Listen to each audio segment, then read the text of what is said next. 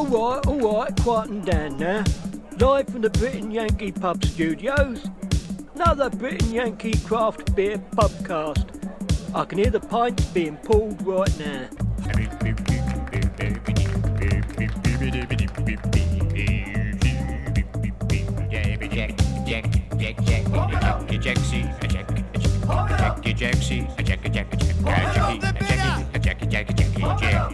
Take it away, lad. You are paying for that beer, aren't you? Pump up the bitter. Pump up the bitter.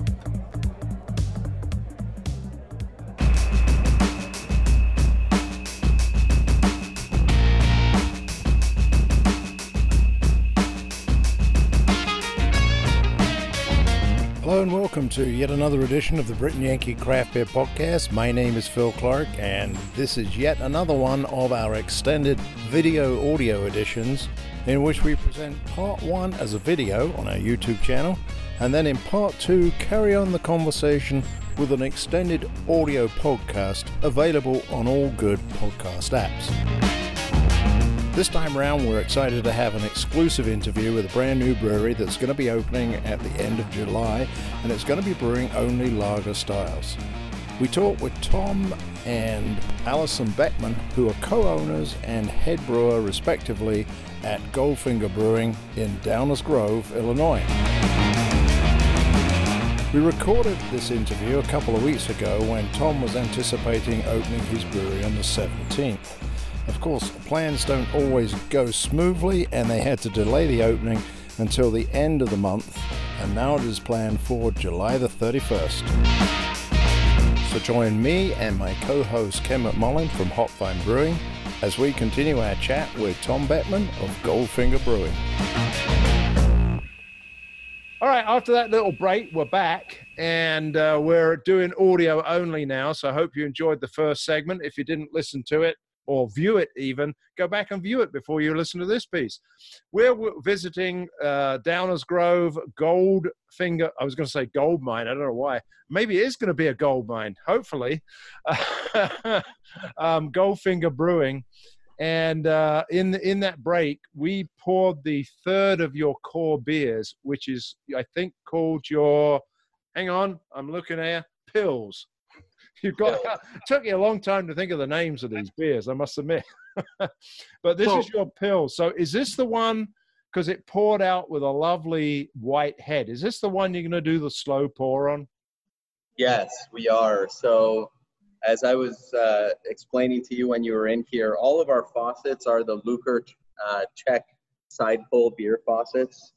Um, the whole concept behind that is that lager beer has a lot of subtle subtlety to it. It's not about both flavors, but even something as subtle as the foam composition can be the difference between a good beer and an excellent beer. So the Lukr side pull faucets allow us to pour the beer as we would like it to be poured. And specifically the uh, Pilsner, um, the, I can't take credit for the slow pour concept. It was an old concept that I think was made most recently made popular again thanks to Bierstadt Lagerhaus in in Denver. Yeah. Um, they, in fact, their Pils. The name of their Pils is the slow pour Pils. Yeah. Um, I had also seen uh, Victory. I can't believe I'm talking about Victory twice in this podcast, but uh, they used to show you how to pour a Prima Pils the slow way too. The whole concept being that it, it really uh, kind of opens up all the beautiful aromas that a German style Pilsner provides. So I I know um, last time well the last time we gathered at a big gathering was GABF. I was out there helping out Church Street, and we did go to uh, Bierstadt Lagerhaus, and I saw the way that it was poured. The only thing I had a problem with was with the fact that it took so bloody long to get your pint, right, or your beer. but is there a? Do you at are you actually going to have to wait that long?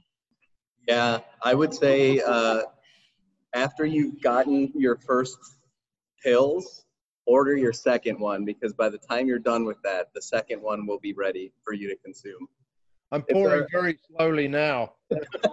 so, so I've been out at a. Uh, craft brewers conference in uh, Denver and and had and was at uh, Bierstadt and had the slow pull, uh, slow pour Pils, and that's part of it. It's part of the, part of the whole experience is uh, you know just waiting for it and hanging and checking out everything. And, and that place is cool, man. That's really cool uh, brewery.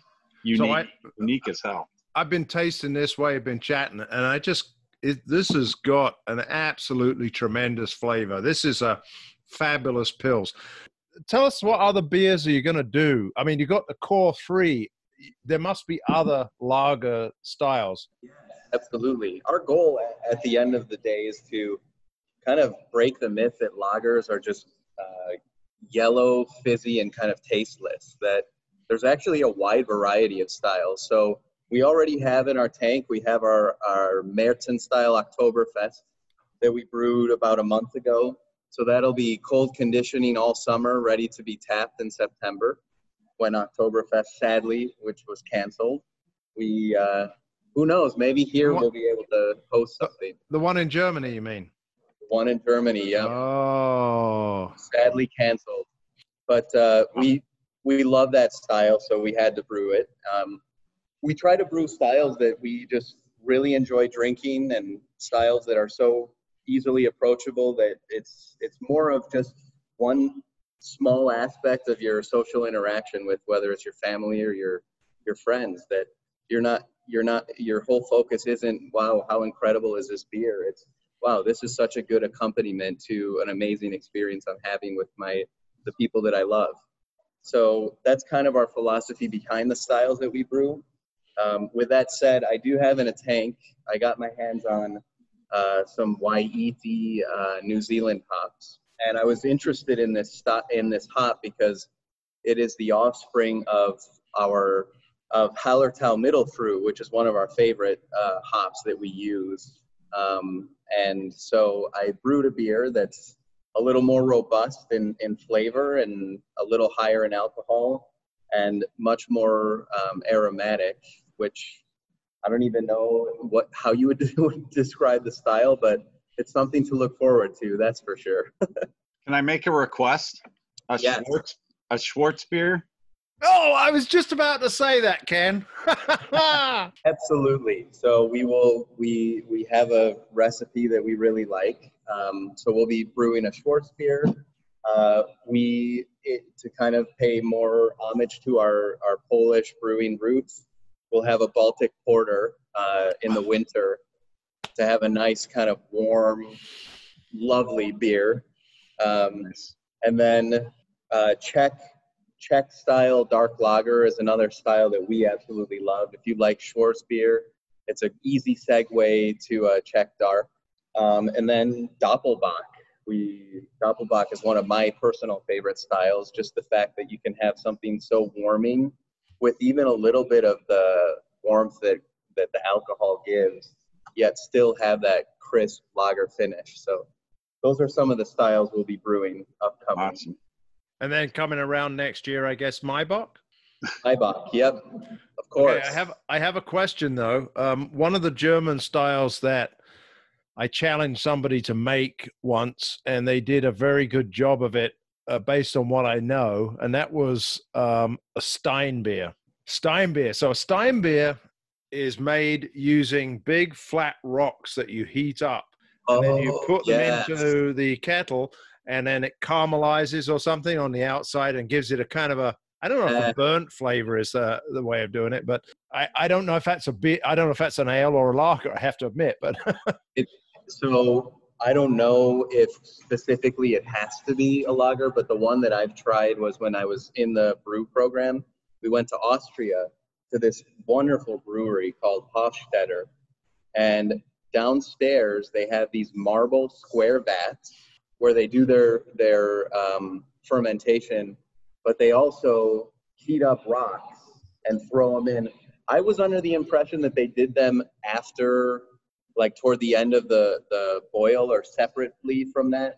Although my memory doesn't it, my memory doesn't serve me correctly. Don't, I, don't I have no idea. but yes, they they would take these. They use wood to fire up these rocks to get them red hot and throw them in there because that sweet, sugary uh, wort just caramelizes right around that, and that gives it a depth of flavor. It's a Yeah. it's a very similar concept to decoction, just a completely to me sounds like almost like a caveman method, which I think is awesome. Yeah. That's cool style.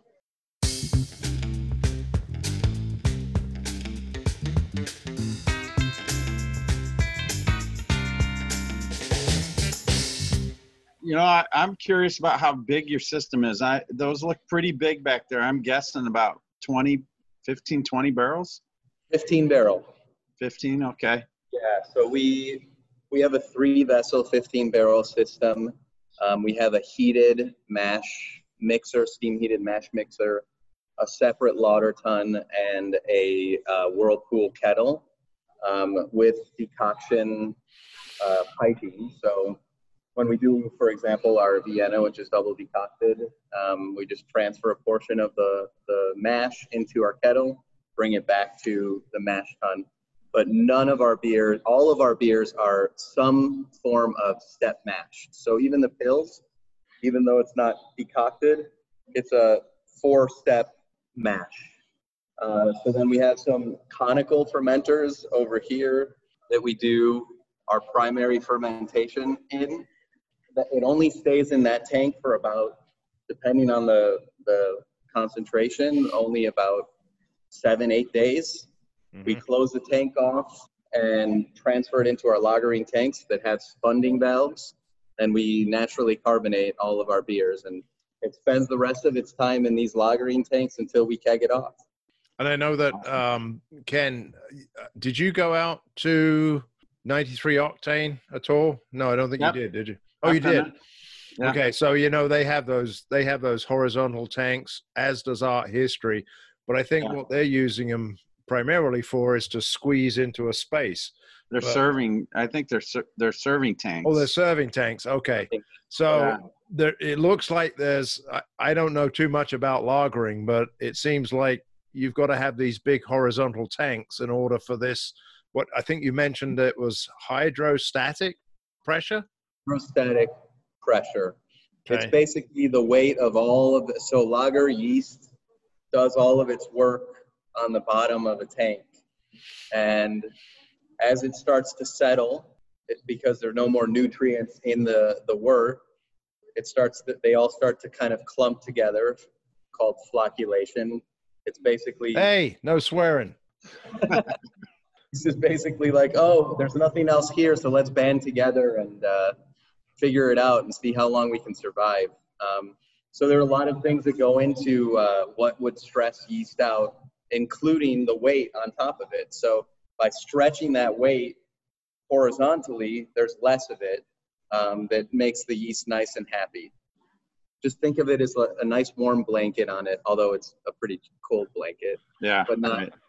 not somebody pounding on you. What's the what's the tap room experience like there? Are you going to have food or uh, food trucks or I mean, what's like what are, what are people going to experience there? You got a Let, let, let me guess. Pretzels. Yes. pretzels, and sausages. we have these coasters um, that all of our servers will will put down on the table where it says eat local and it features eagle restaurant angelo's pizza pierce tavern and scuttlebutts these are all local places that have partnered with us to make sure that they can provide easy access to food whether it's delivery or or through even pickup if if you want but the whole idea is that uh, if people want to eat but don't want to leave our tap room, we're trying to make it as easy as possible for them to do that. And uh, I think you mentioned Pierce Tavern. You we were talking earlier, and you said you had broken a record at Pierce Tavern. We did. We released the first keg ever of Goldfinger Original Lager into the wild last Thursday. Um, and we broke the Pierce Tavern record for the fastest keg, single keg sold. Um, and uh, I, I was I was telling Phil you earlier that it's always a good sign when people come to try the beer and they stay for a second and third. And that's what it seemed to that's what seemed to have been happening. So we we're very excited for that. I got to say, congratulations to you for putting this together and pulling it off. And the beer's delicious. I'm excited for us to come out of this virus thing and and get you know. But you guys are gonna you, you're gonna do well, man. This beer's Thank you delicious. so much. I, I really appreciate you guys taking the time and showing the interest in our, our brewery. I, I, I can't wait to be able to host you guys and in a safe way. You, I know Ken, you asked me a little bit ago if we're going to have an outdoor patio. We will. Uh, Downers Grove has been very understanding given the circumstances, and they're allowing all restaurants to have up to their full indoor occupancy outdoors we will in some way shape or form have a nice comfortable and safe patio outside with some limited seating inside for right now.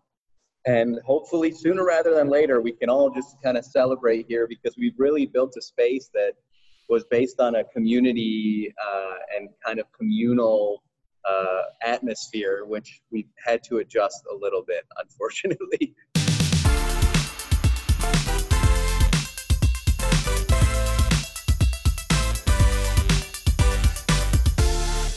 I'm going to ask you a bit of a question about the way that the industry is going because I think most places who are opening up now who've I mean when you when the virus lockdown came you were kind of starting off your your uh, building there I guess right? I mean it's been 3 Started- months No, we started demolition on our building in September, end of September of last year.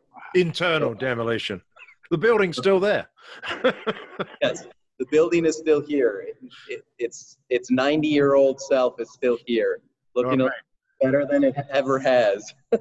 So Um, um, you you started up, but um, what I was going to say was m- most places now are producing a lot of styles that are adjunct laden, whether that's because of summer or whatever. Um, the only thing I can think of, uh, and a Berliner Weiss is an ale, right? It's not a it's not a lager, right? So I'm thinking of that adding syrup to it. So I don't think you're going to have any adjuncts. What's your opinion of, you know, why you decided to go this very classic pure way, and what is your, you know, how how do you see the rest of the industry? the, the thought process was number one, what kind of beers do we like to drink ourselves? What do we always, even if we're trying an adjunct beer, what do we always kind of finish the night off with? Or, or if we're going to have friends over that aren't, because we have plen- plenty of friends that aren't even into craft beer. Uh, and frankly, some of them are afraid of it because they can't even wrap their heads around some of the descriptions of these beers. uh, so, so so, what are the kind of beers that most people we know would like to, to drink too? Um, that was our goal, but it has nothing to do with the fact that I don't like other styles. I absolutely adore lambics and gueuzes and Belgian styles. Um, and even some of the interesting uh, beers with adjuncts, particularly on the darker side, is where I tend to, to migrate. When it's a, a bigger, heavier stout, um, as long as it's not too sweet, I still do like some some dryness to my stouts. But uh, in general, I would say that the industry is um, in somewhat of an existential crisis, forced by COVID more than anything. Yeah. Uh, not not necessarily because some breweries are doing some absolutely crazy things and others are doing traditional. It's more what what what are we going to do as a whole? Uh, because our product depends on sports events and all sorts of big social gatherings that we still don't know when we can have again.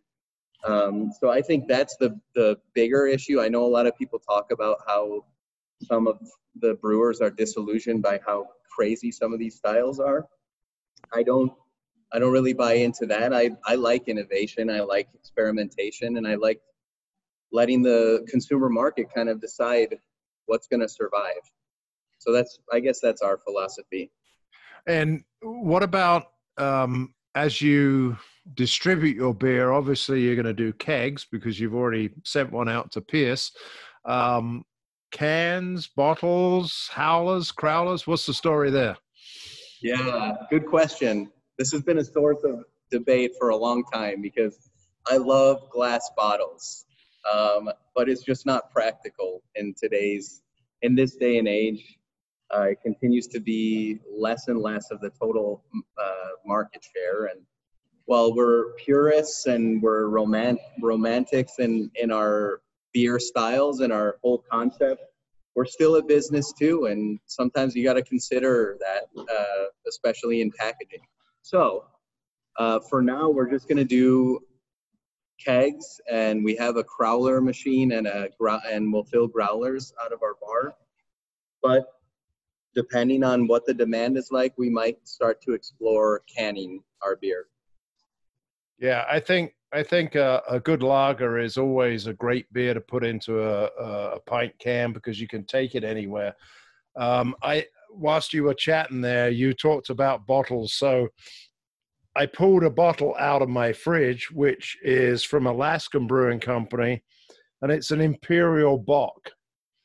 And this beer is uh, Eisenbock style ale brewed with oak chips and Oh, it comes it comes in this uh this what what size bottle is this? A big one.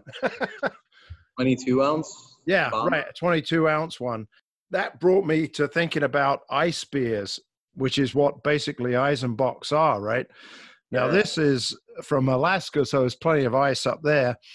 And uh, i think the abv on this little puppy although i can't quite find it anywhere is way high. Oh here it is 12.5% so you're going to have beers like special editions something like this Funny you should mention that. oh, oh, by the way, I'm looking on here. It says Best by May the 6th, 2020. So I'm past Oh. the Best by date. Wow. So Wow. talk, talk to me I a guess little bit about. Over to Phil's house to try that. I could take that off your hands, Phil, since it's past its uh, expiration date. I think maybe I'll hang on to this and uh, let's get us guys together. So tell me a little bit about big, bigger bottle special editions and, and why you can't hang on to beers like this, lager type beers. Yeah, um, we we will explore that realm. Um, our plan is to use our Baltic Porter recipe to experiment a little. In uh, on our growlers, we have a little bit of a little description of our brewing history, and then just kind of our philosophy. And part of our philosophy is combining traditional methods with some American creativity. So that kind of lets us experiment a little bit. So, especially with oak, with wood, in in some way, shape, or form, we want to start doing a little bit of a barrel program with our bigger beers. Those do much better in in oak barrels. Um, so, in the future, you'll you'll see some bombers probably with our our Baltic Porter and some variations on the Baltic Porter. But as far as Eisbock goes, I still need to talk to my Illinois liquor control agent to see if I'm allowed to do an eisbock the way that I want to because um, I don't know if it's technically considered this distillation, but we have plans, and this was an idea that I got from um, this beautiful craft brewery in Munich called Giesinger Brau, and they actually will take their Märzen beer, they'll freeze it in this beautiful um, glass bottle that comes with a carafe. And when you order it, you get these little schnapps flutes, and they invert the the carafe or the bottle into a carafe, and everybody orders a couple rounds of standard beer. And by the time they've finished that, it's melted into the carafe. You pour that 13, 14% concentrated uh, alcohol into these schnapps glasses, and you all take a sip. So if we can do that, I'm not sure if we can legally do that because I know some states consider that like ice distillation, but uh, that is in in the plans. We want to do that. Have you done one, Ken? No, I mean, could you do one? I mean, legally, do you know? I, anything I don't. I, I, I could not pull that off at my brewery. No. But legally, Well, I, I don't think you can ice distill. but you know what? There's a lot of stuff we used to not be able to do that we can do right now. I mean, you can order. I think you can order cocktails at bars and pick them up and drive them home right now.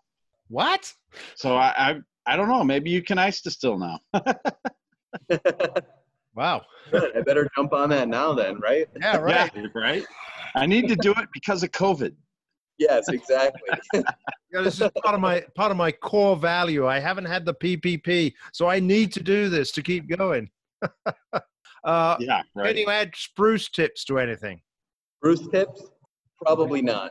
No, I was going to say they're adding it to IPA all the time, and that's fairly Norwegian. and It's kind of lagery up there, isn't it? Come on. Yeah, there. Rank up Yeah, that there are Evergreen love that. character. Yeah, I'm thinking outside the box for you here, Tom. about that that we do have a one barrel system and our plan is in the future to reserve that for our brewing staff to do our, our brewing and also collaboration with our front of house staff to come up with some more experimental staying true to lager some ex- more experimental beers that we'll have as uh, tap room only there's a lot ahead of us um, but we don't want to stray from our three core beers and really honing in our, our, our recipes and, and that's what we plan to do for a long time now.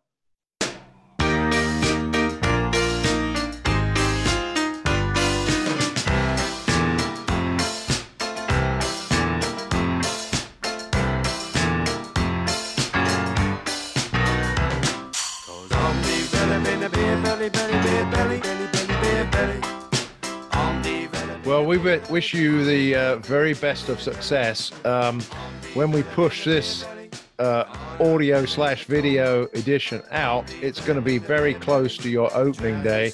Let's hope it's in July. Um, hope all your inspections go well. And by this, by the time you listen to this, oh, all your inspections have gone great. Yes, exactly. Yeah. And uh, please thank Alison because I know she had to uh, shoot off. I think I saw she uh, back back there doing something in the in the back room. Maybe she's gone Cleaning somewhere. I don't know. problem. Under the Zwickel, just Guys- I love it. Um, the only other place that I know of who in the Chicagoland area who've done lagers, I think, is Metropolitan, and they're way down in Chicago. So it's nice that you've done something for the suburbs. Really looking forward to uh, to trying your beers and coming to your soft opening and hopefully your uh, opening day. Um, so I think I'm going to raise my glass now. I don't know how I'm going to do this, but I think I'm going to say cheers with my two glasses of beer. I don't know if you can do that as well, but we usually say um, at the end of this, uh, Ken, it's good night from me And good night from him. and cheers. there. I clanged. Oh. How about that? There we go. oh, by the way, John Bitterman's going to be coming down for a full set of your glasses. You know that. We know. He, he warned us already. Right. Cheers, Tom. Say thanks to Alison Hey. for us. Hey, Thank you nice so meeting much. you, Tom. You guys are great. I can't wait to come check your place out, man. Thank you so much, Ken. Thanks, Phil. Nice to meet you guys.